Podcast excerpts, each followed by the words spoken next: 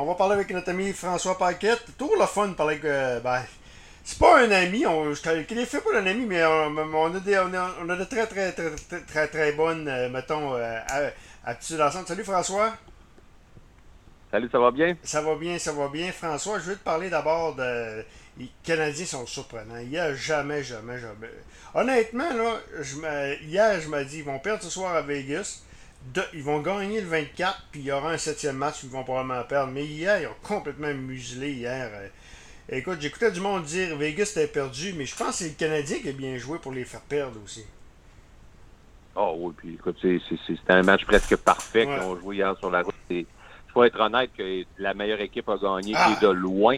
Euh, Ouais. Moi, je suis fasciné par le, le manque de vie et de caractère des Golden Knights de Vegas. Sais, Puis à un moment donné, il faut que tu donnes du crédit aussi aux Canadiens. Puis on avait souvent euh, la- l'attitude ou le- le- la façon de se dire Ah bon, c'est bien, tel joueur peut pas fonctionner, c'est Dano qui est en avant de lui. Mais je veux dire, Dano n'est pas sur la patinoire pendant 60 minutes. Tout le monde fait son travail, tout le monde adap- euh, s'est adapté au système et tout le monde a son rôle. C'est incroyable comment tout le monde a de la glace. hein. Même Gustafsson qui joue pas beaucoup, tu as besoin de lui sur l'avantage numérique, puis toutes sortes de choses. Mais vraiment, tout le monde, présentement, est dans son rôle à la perfection. Pour dire que l'équipe est parfaite pour le style de jeu qu'on adapte en série. Puis vraiment, vraiment, ça a été un, un- pas un grand spectacle, mais je pense que les entraîneurs... Comme en être très contents. 93, là, je commence, j'aime pas, j'ai jamais aimé ça comparer ça à 93. Je me dis, calmons-nous, oui, l'équipe joue comme 93, mais par contre, les adversaires sont. Mais là, mais là ils commencent en. Ils commencent, mettons, à en parler. Ben là, ils sont pas éliminés encore, là. Mais mettons que quand tu fais tomber Vegas, Colorado, il va rester de Tampa Bay, là. T'es dans le fond. Puis encore, ben là, c'est sont pas sortis la- non plus, là. Ils sont pas gagnés encore. Non, ils sont pas sortis. Puis si vraiment tu veux que ça ressemble à 93, il faudrait que presque les Islanders sortent le Lightning. Ouais, Tu sais, ouais. le- le- parce que 93, le Canadien avait battu, je pense, les Nordiques, qui avait une très bonne équipe, mais après ça, il avait été terriblement chanceux d'affronter Buffalo au lieu de Boston, puis d'affronter les Islanders au lieu des Pingouins. Puis je pense que les Maple Leafs avaient une bien meilleure équipe que les Kings en 93, mais écoute, tu n'as pas, le- pas le contrôle sur tes adversaires. Tu dis, tu vas battre l'équipe qui- qu'on te met devant toi, puis sincèrement, Toronto, Winnipeg et Las Vegas sont trois excellentes Ouais, formations. ouais, ouais. Donc, tu tu peux pas dire qu'ils ont pris un, un raccourci. Vraiment, là, le, le- à partir du match numéro 5 de la, de la série contre Toronto, c'est une équipe qui est complètement transformée. Si elle marque le premier but, quasiment imbattable, euh, sept victoires, deux défaites sur la route. C'est- C'est fabuleux comme fiche en série d'après-saison. Et, euh, là, à chaque fois que le Canadien marque le premier but, je serais curieux de voir, Danny, hier, après la deuxième période, là, le Canadien non seulement a marqué le premier but, mais 3-0. Mais combien de gens sont allés se coucher en disant c'est fini, là. jamais Vegas va marquer trois buts en troisième période pour amener ce, ce match-là en prolongation. C'est, je le dis, je pense que les, partisans du Canadien trippent, c'est correct, surtout les plus jeunes qui n'ont pas connu les, belles années du Canadien. Mais côté spectacle, là, on, on, en repassera parce que vraiment, c'est des matchs mais- de route, Ouais, mais comment veux-tu? mais efficaces. Mais c'est correct parce que tu peux pas compétitionner contre ces Ah grandes oui. puissances là. Faut que tu aies un système de jeu comme les Ah. Islanders. Euh, Moi, je suis content pour les Islanders. Tant qu'à perdre, j'aime autant perdre 8-0 que perdre 4-3 en prolongation. Là. Et ils vont, ils vont revenir Ah au leur système de jeu. Puis je suis pas mal convaincu qu'il va y avoir un match 7. moi. Mais ça, on va en parler tout à l'heure, François. Mais euh, on parle de 93, puis on parle de cette année. Il y, a des, il y a beaucoup de similitudes. En 93, Patrick Roy s'est documenté qu'après. euh, qu'après le deuxième match à Québec, euh, Patrick Roy avait, dit à, ses coéquipiers arrêtez d'avoir peur des Nordiques, puis commencer à jouer au hockey. Puis c'est là que ça. C'est là que ça avait, comme on pourrait dire, clutché. Sauf que, et, et, euh, en 2021, apparemment que quand c'était 3-1 pour Toronto dans la série, Corey Perry et Rick Starr auraient fait un, un souper d'équipe à Toronto. Et c'est là que ça. Ils auraient parlé à leur coéquipier, puis c'est là que ça a commencé. Et ça, ça ressemble pas mal, hein? Euh, oui, il y a des similitudes là-dessus. Puis c'est d'ailleurs ces deux bonhommes-là, moi, me surprennent jour après jour. C'est sûr que Perry, euh, à un moment donné, durant la saison, on a compris que ce gars-là avait encore une belle valeur. Parce que moi, quand le Canadien l'avait signé, j'étais plus ou moins emballé, me disant tu prends la place d'un jeune, as-tu vraiment besoin? Je trouvais que Perry avait vraiment ralenti. Il faut toujours se rappeler que Corey Perry n'aura jamais eu besoin d'un coup de patin. C'est un, ce gars-là marque des buts, dérange, puis il est capable de le faire encore aujourd'hui. Ouais. Eric Starr, à un moment donné, là, il ne revenais pas comment il avançait plus, mais son rôle, il est efficace dans ce qu'il fait. Hier, il a marqué un gros but. Et il vraiment, vraiment, je suis impressionné de la façon dont ces, ces joueurs-là se, se débrouillent. C'est pour ça que je me dis, c'est même un gars comme Arthur Lekonen, il produit Mm. pas, mais il est très efficace dans ce qu'il fait. Dano n'a pas un seul but des séries. Tu peux absolument rien lui reprocher pour autant. Puis, tu sais, je regarde encore euh, Nick Suzuki a trois points hier. Je veux rien enlever à Max Pacioretty, qu'on n'a pas beaucoup vu de la série. Mais je continue de croire que dans 10 ou 15 ans, le Canadien va être largement gagnant dans cette, euh, dans cette transaction-là parce que euh, joue du très gros hockey. À 21 ans, il est en train de devenir le joueur dans l'histoire du Canadien qui a récolté plus de points avant 22 ans dans une, euh, dans une série ou dans des séries éliminatoires. Donc, c'est vraiment impressionnant. Rappelle-toi de cet échange-là avec Vegas. On disait que Cody Glass serait le joueur, le joueur de centre d'avenir des, des Knights. Puis, jusqu'à date, là, on peut-tu dire que c'est vraiment. Là, je pense que s'il referait l'échange, Glass serait probablement offert aux Canadiens à la place de Suzuki.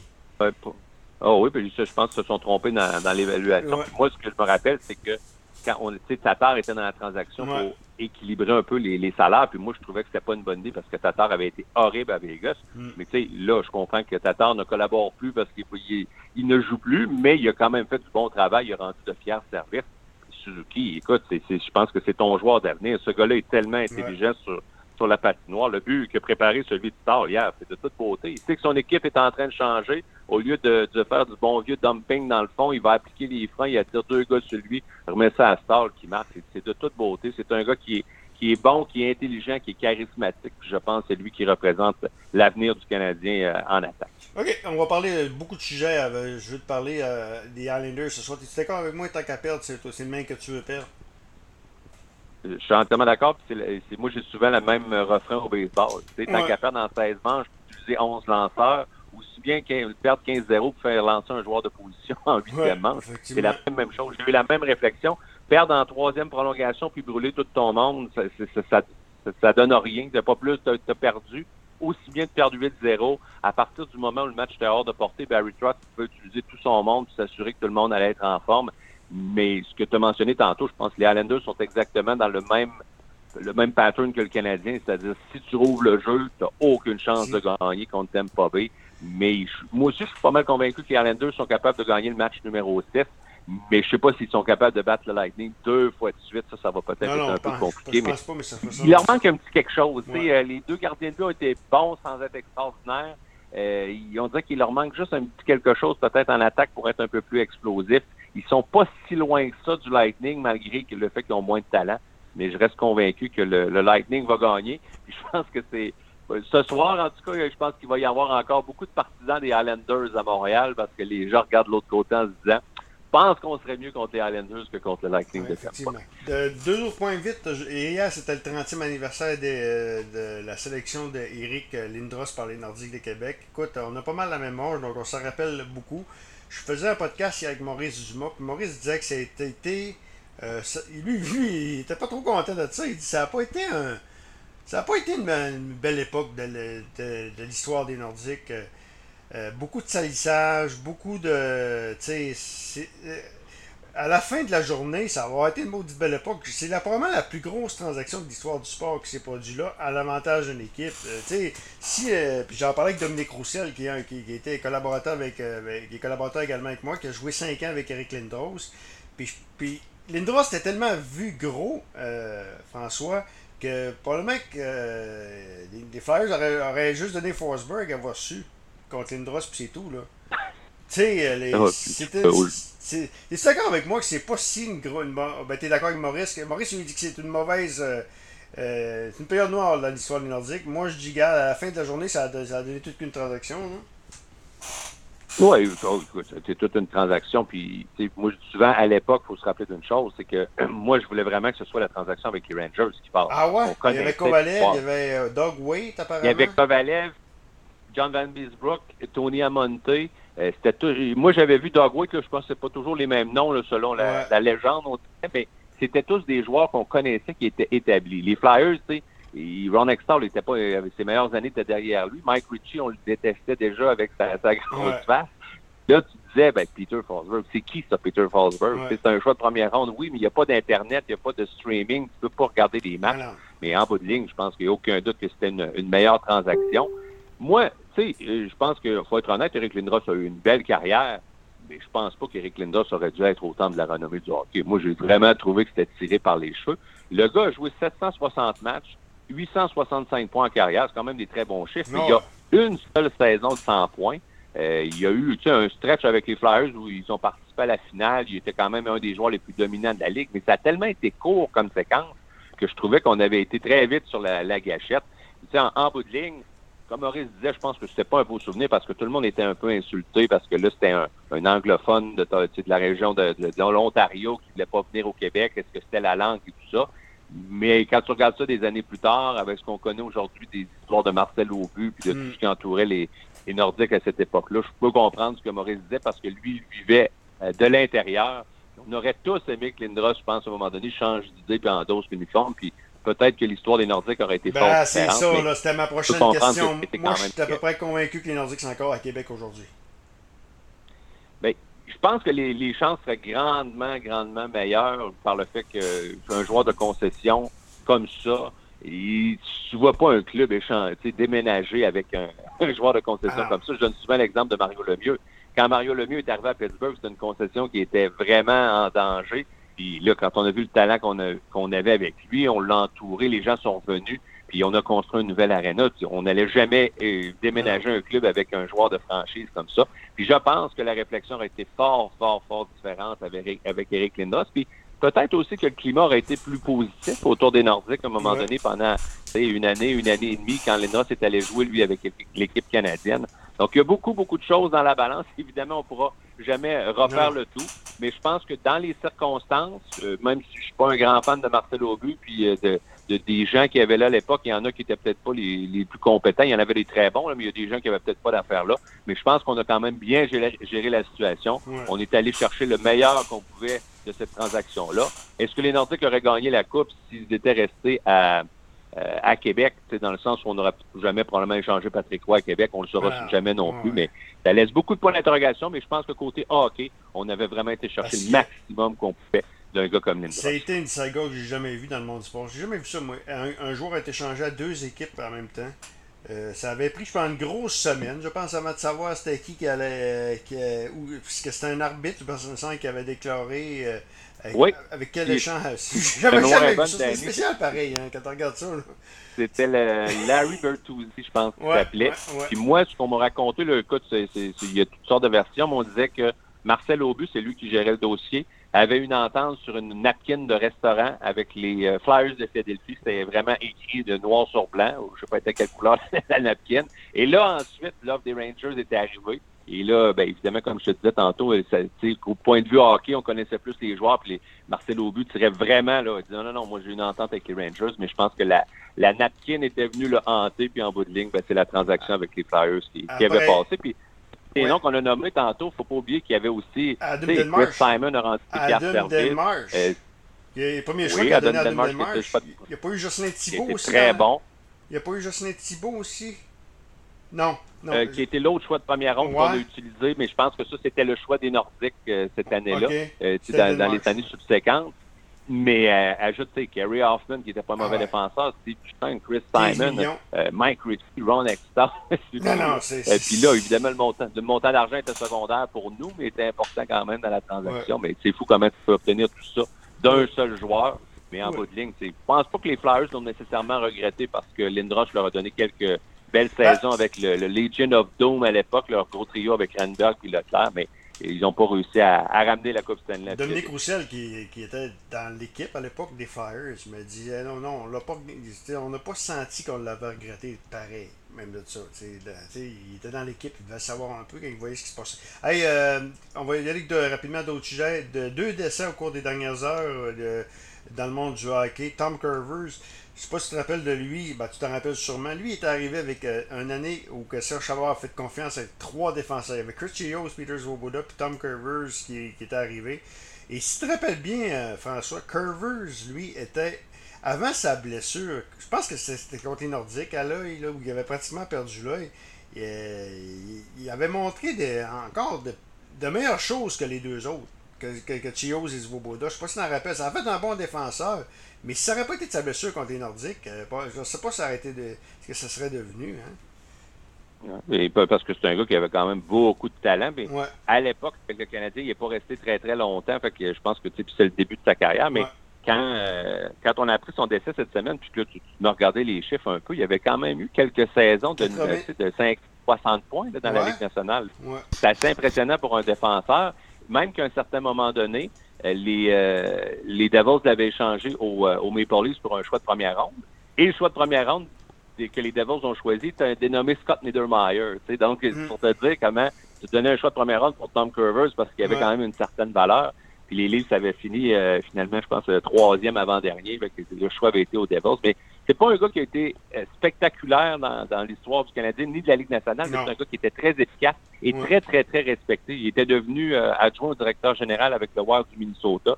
c'est un gars qui était très, très respecté, mais malheureusement, comme tu mentionnais, sa blessure à l'œil a mis un terme à sa carrière un peu plus vite que prévu. Mais quand même, je pense que c'est un gars qui a eu une carrière plus que respectable dans la Ligue nationale. Euh, hier, on a appris également le décès de René Robert. Moi, je veux te dire, René Robert, euh, je ne l'ai pas vu jouer, je l'ai entendu parler, j'étais trop jeune.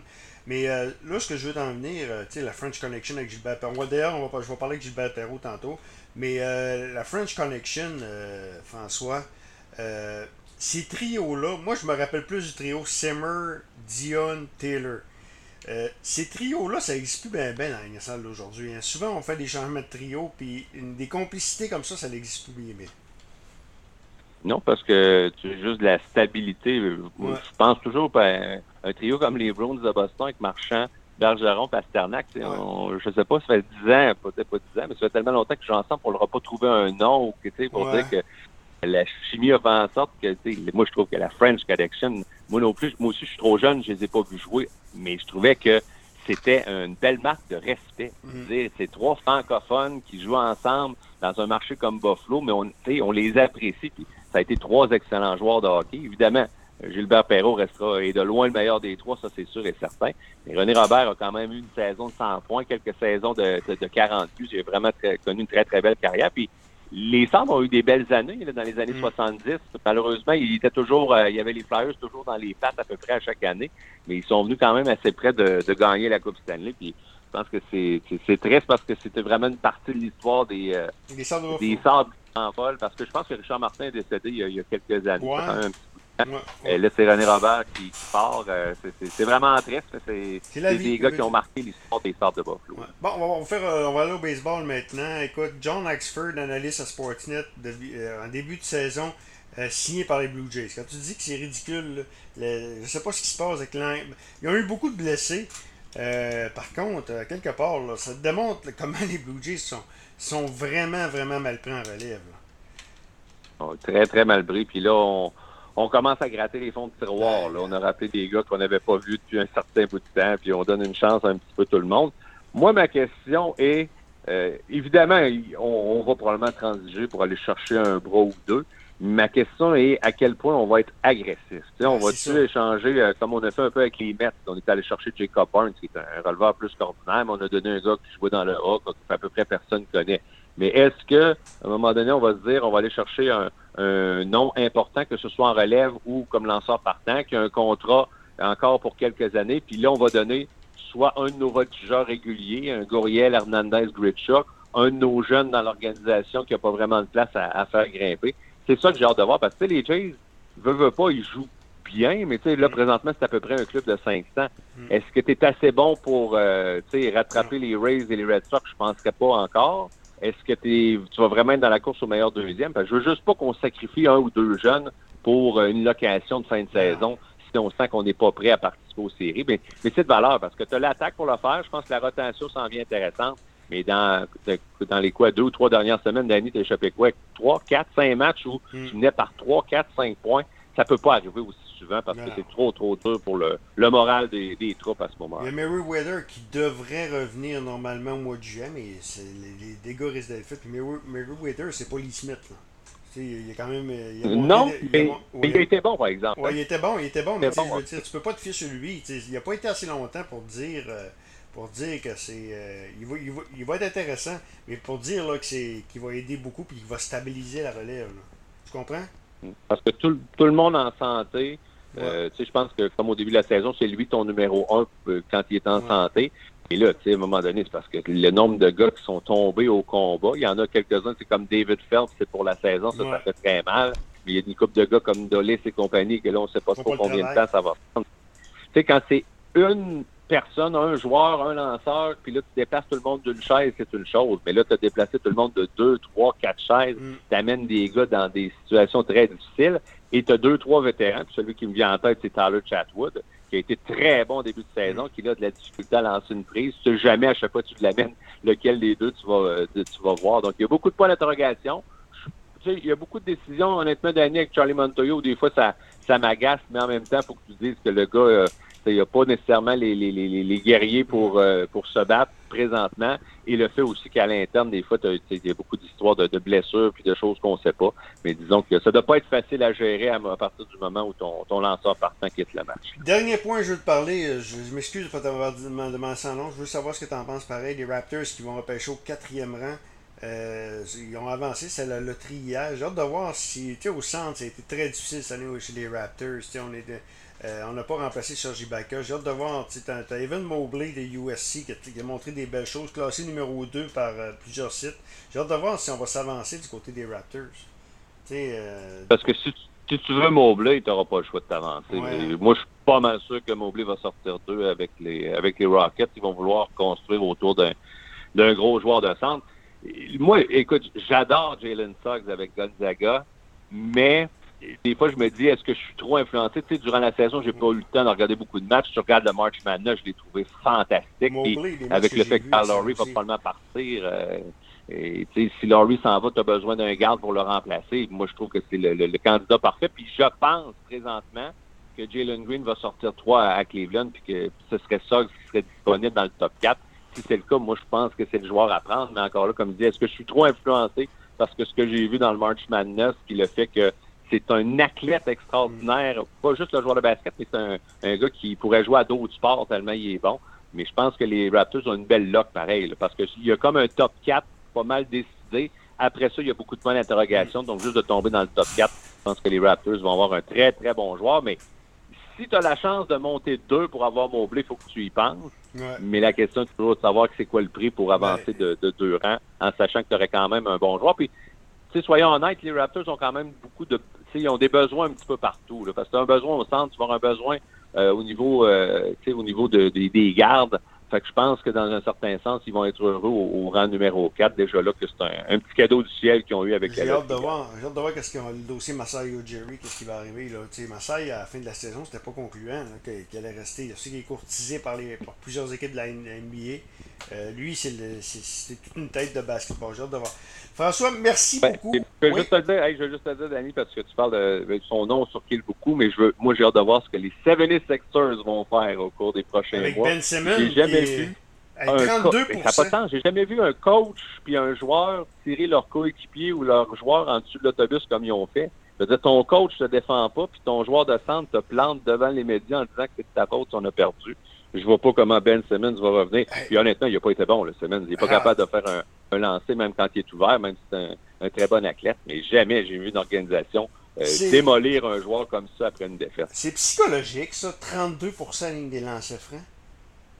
Oh, Ben, moi, les, oui, les oui, pires puis- statistiques que j'ai vues, là, me semble, c'était c'est 70%. Michael Jordan, euh, qui était pourri euh, au lancer franc, S'il y avait une faiblesse, Jordan, c'était ça. C'était 70%. 70 et 32, il y a une grosse, il y a encore une méchante différence. Là.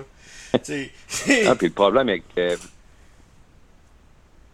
le problème avec euh, Ben Simmons, c'est que même s'il est grand ouvert, peu importe où sur le terrain, ils, ils savent ou presque qu'il ne sera pas capable de faire le tir. Donc là, à un moment donné, tu as l'impression que tu n'as même pas d'affaire à le garder. tu sais. Mm. Les gars, le- c'est comme si tu peux doubler un autre joueur et tout ça. Il est très bon pour aller porter le ballon dans le panier, pour tu sais, faire des passes, un athlète extraordinaire. Mais moi, je dis jamais, jamais, jamais, je peux croire que si on se reparle au mois d'octobre, que Ben Simmons va être encore dans l'uniforme des 76ers. Je ne crois pas du tout après avoir magané un gars comme ça. Et le pire, c'est quand le maganant comme ça devant les médias, on a fait baisser encore sa valeur qui était déjà à la baisse. Donc, si on l'échange, on n'obtiendra vraiment pas grand-chose en retour. François, tu sais que Philadelphie commence une ville dure pour ses athlètes aussi. là. Ça va-tu être. Oh oui. oh, tu sais, pour Ben Simmons, ça va-tu être jouable à Philadelphie? Tu sais, c'est- c'est. c'est- La, la- la question mérite d'être posée parce que la réaction des partisans à Philadelphie Ah, en disait long l'autre soir, là, de, de dire écoute, un match numéro 7 à la maison, il faut gagner ça, puis on a une chance de battre les Bucks après ça, puis de l'autre côté, c'est des équipes qu'on est capable de battre si on se rend en finale. Puis finalement, j'adore Doc Rivers comme coach, mais c'est vraiment, vraiment pas un homme des grandes occasions. C'est un gars qui perd souvent les matchs importants. Euh, c'est pas parce que c'est un mauvais coach, mais il y a des coachs comme ça qu'on dirait que quand le moment vient plus important, ils viennent plus nerveux, ils prennent pas les bonnes décisions.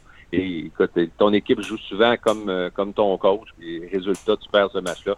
C'est une grosse déception, mais comme je te dis, je pense que c'est sans dire qu'il y a une page d'histoire qui va se tourner. Là, ce qu'on appelait de process là, avec euh, les 76ers, là, on, est atteint, on a atteint comme euh, le, bout du process. Il faut trouver une solution pour, pour jouer avec Embiid et avec Seth Curry et compagnie, parce que sinon, ça va être une grosse déception pour les 76ers avec tous les premiers choix, les premiers choix qu'on a eus dans les dernières années. François, gros merci, on s'en parle bientôt.